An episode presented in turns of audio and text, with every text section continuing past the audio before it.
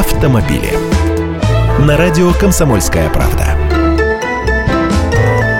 Здравствуйте! Водительское удостоверение вместо пластиковой карты может стать просто электронным приложением. В Великобритании уже начались испытания такого документа. Правда, глава их агентства по лицензированию водителей автомобилей говорит, что определенных сроков появления электронных водительских прав пока нет. И вообще новое приложение не станет заменой привычного пластикового удостоверения, а лишь будет дополнять его. Ну и в Штатах уже кое-где начинают с этим тоже экспериментировать.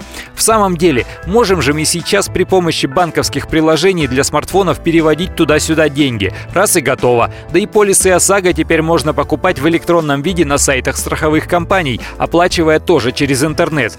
Все базы данных по ОСАГО и водительским удостоверениям у гаишников уже есть, и каждый инспектор на дороге имеет к ним доступ. Через интернет или даже по рации, запросив из отдела данные. Словом, дело за малым – запилить приложение. Проблема тут в безопасности. Заберется какой-нибудь хакер. Ладно, если к фото усы нарисует, а то и категорию спишет, либо вообще отметку о лишении внесет. Но снова вспомним банки, у них же все путем, но к базам данных гаишников такого доверия пока нет. Впрочем, знакомого тут на днях остановили, за рулем он был, но документы забыл. Так по паспорту все пробили, и права, и полис. Проблемы неоплаченных штрафов не оказалось, так его просто пожурили, да и отпустили с миром без 500-рублевого штрафа. 21 век, о как. Я Андрей Гречаников, эксперт «Комсомольской правды». Отвечаю на ваши вопросы в программе «Главное вовремя» каждое утро в 8.15 по московскому времени.